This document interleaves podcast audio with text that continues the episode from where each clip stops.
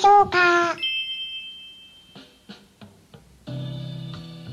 こんにちは、サラホリスティックアニマルクリニックのホリスティック獣医サラです。本ラジオ番組ではペットの一般的な健康に関するお話だけでなく、ホリスティックケアや地球環境、そして私が日頃感じていることや気づきなども含めて様々な内容でイギリスからお届けしております。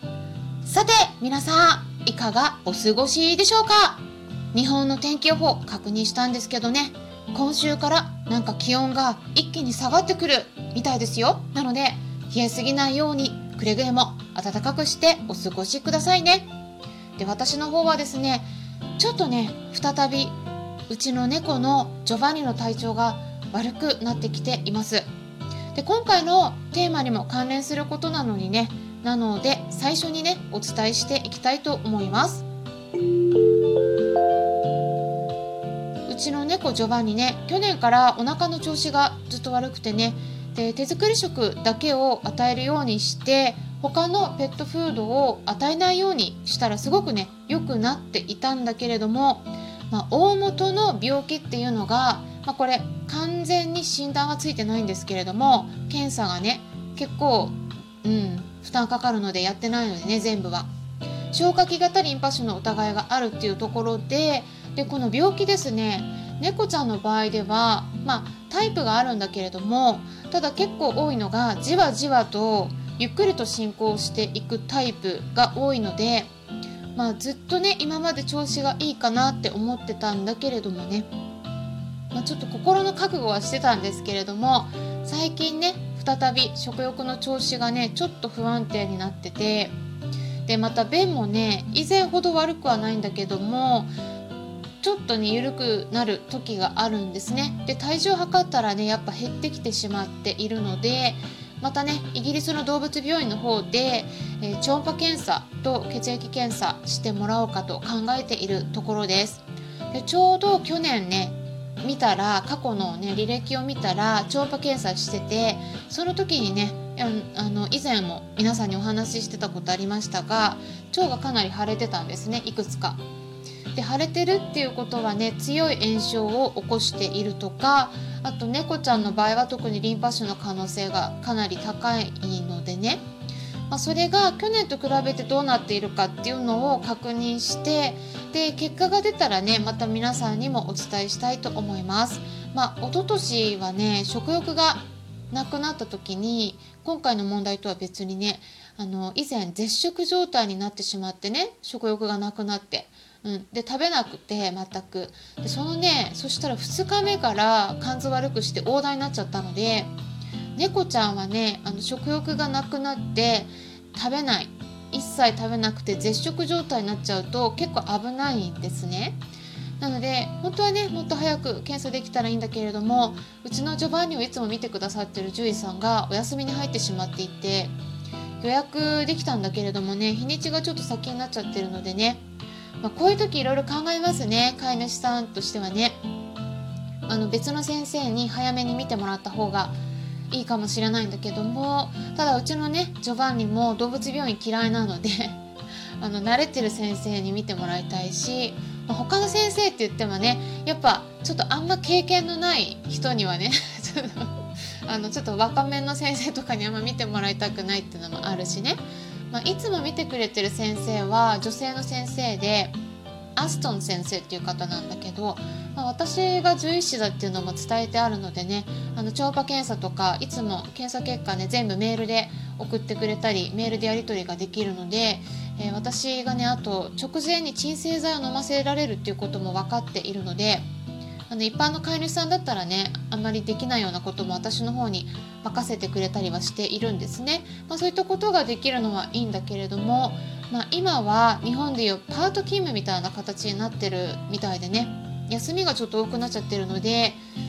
まあ、他の信頼できる先生をね見つけておきたいんだけども、ただねうちの猫たちジョバンニもカンパネーラもね動物病院なかなか慣れなくて、ジョバンニはねまだいいんだけどね、あのもう一人の兄弟猫カンパネーラの方が動物病院連れて行くとね結構ね根に持つタイプなんですねあの帰ってきた後にふつかみっかぐらいねずっと泣き続けたり不安定になってしまうっていうこともあって、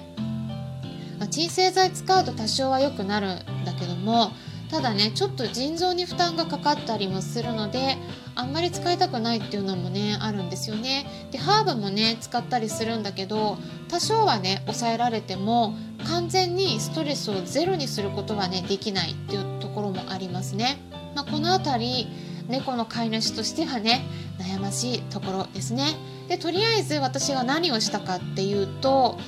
便の状態が不安定なことについてはあのいつもはねあんま使わないようなちょっと効果の高い整腸剤とあとちょっと強めのハーブがあるので、えー、それをね飲ませたのと、あと食欲がないことについてはちょっと一昨日吐いたって言ったことがあったので胃酸を抑えるお薬を飲ませました。まあ、そしたらねちょっと和らいだみたいで食べるようにはなったんだけれども、だからゼロじゃないんだけれどもね、うん、だけど食べる量がねやっぱりちょっと少ない感じですね。いつもだったらね、まあ、大体この内容で復活してくれるんだけども、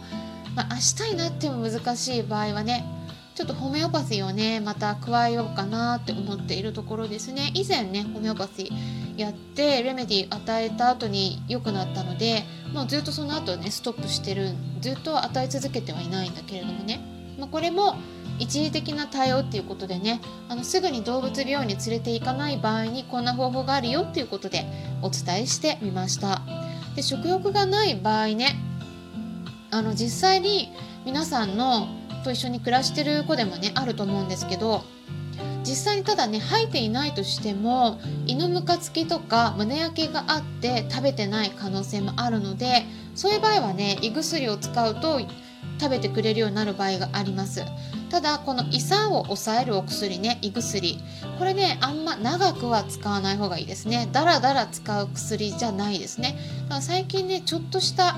弊害についても欧米の獣医学の方で言われるようになってきているので、結構ねこの胃酸を抑えるお薬だらだら使われがちなんですね。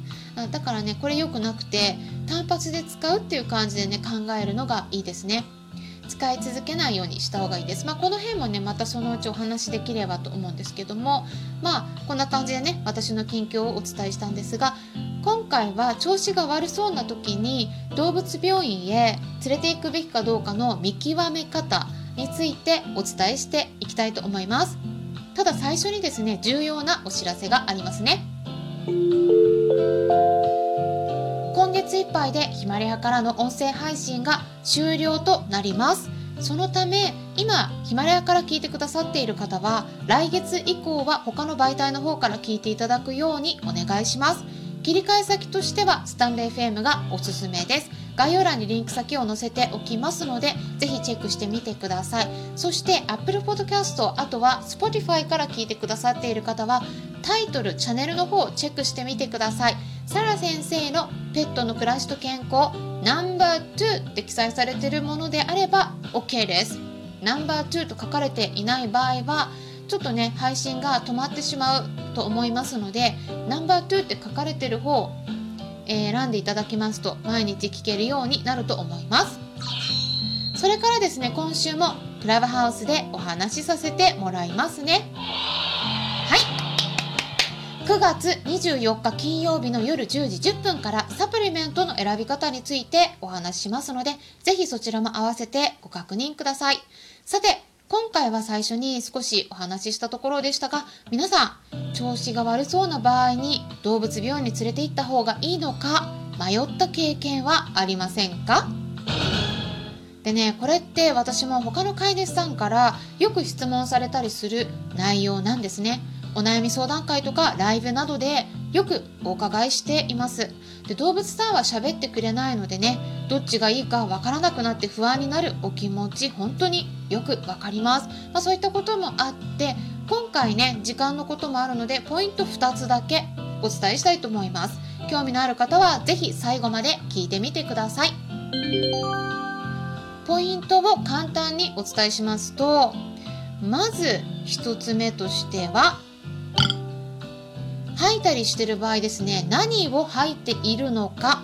吐物の内容を確認しましょう。これはね猫ちゃんに多いんですけども、吐いているものが毛玉とかあとはワンちゃんでも草を食べて吐くとか、そういった消化できないものを吐いているだけで、本来消化できるはずの食べ物を吐いているわけではない場合、そして元気と食欲がある、そして便と尿の異常がない場合、これはね、様子を見てもいいことがありますね。ただし、それでもね、いちにちにさんかい以上吐くような場合ではちょっと要注意です。この場合はね、動物病院へ連れて行くことを考えてみてください。そしてポイントふたつめは、体重をチェックしましょう。これ本当に重要なポイントになります。食欲があるかどうかっていう点について、意外に見落としている場合があるんですね。特に多頭飼いということで他の子も一緒にいたりすると分かりづらいことがあります。食欲も突然ゼロになるわけじゃないんですね。徐々に落ちている場合、一応食べてはいるんですね。でも食べている量自体が減って残すことが増えてるんだけど、まあ、常に残しているような子の場合だと食欲が落ちててもね、気づかれてないことがよくあります。なので体重を測ること、そうすると食欲が落ちている場合は必ず体重減ってるはずです。しかもですね、それっていうのはいちにちとかふつかで起こることではないんですね。